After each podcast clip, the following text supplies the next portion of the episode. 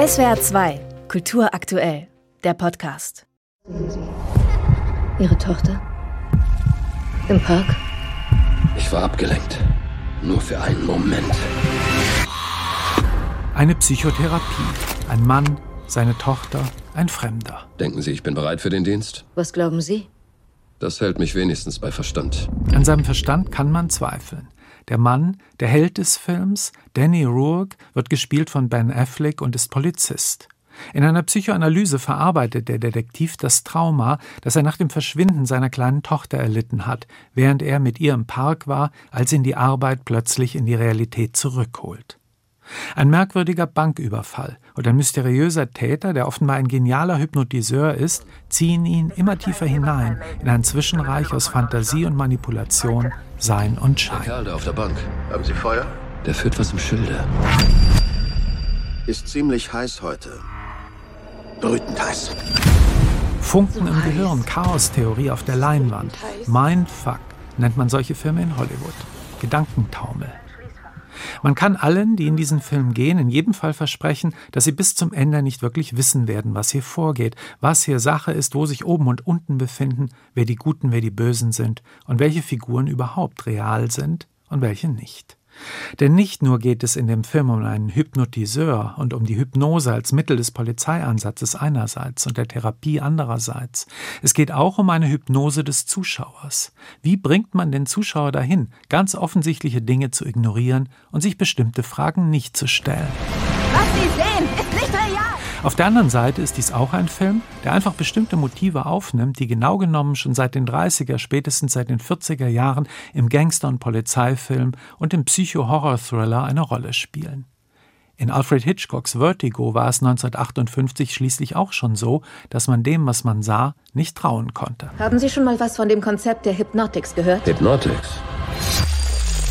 Hypnotics haben die Fähigkeit, das Gehirn zu beeinflussen. Geräusche, Stimme, Brauchen Sie Feuer?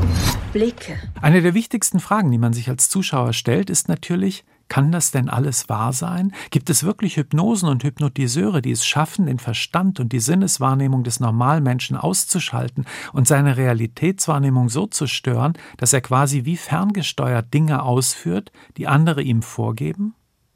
Dieses Thema der universalen Manipulation ist natürlich das Wichtigste und vor allem das Zeitgemäße an diesem Stoff. Wir alle kennen jene politischen Puppenspieler, die es schaffen, nicht existierende Fakten und kontrafaktische Erzählungen in den politischen Diskurs zu bringen. Genau genommen ist dieser Film damit eine Metapher für politische Zustände, nicht nur in den USA, für das, was wir mit dem Ausdruck Populismus in höchstem Maß verniedlichen und das aber auch weniger mit Extremismus zu tun hat, als eben mit Manipulation und mit Willenlosigkeit. Gerade hier in Deutschland kennt man auch jene Geschichten von der angeblich charismatischen Wirkung Hitlers, der einen nur mit seinen schönen blauen Augen einmal anzusehen brauchte, und schon war es um den Verstand sehr verständiger Menschen geschehen. Angeblich. So heißt es. Allzu oft nämlich ist Hypnose und Manipulation auch einfach nur eine Ausrede, dafür etwas nicht genau wissen zu wollen, nicht nachzufragen, dem äußeren Schein zu gehorchen.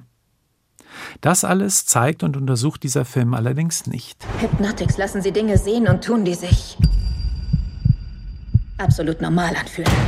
Stattdessen zieht er uns in Zitatgewitter aus der Filmgeschichte, in denen Regisseur Robert Rodriguez auf seine Lieblingsfilme anspielt.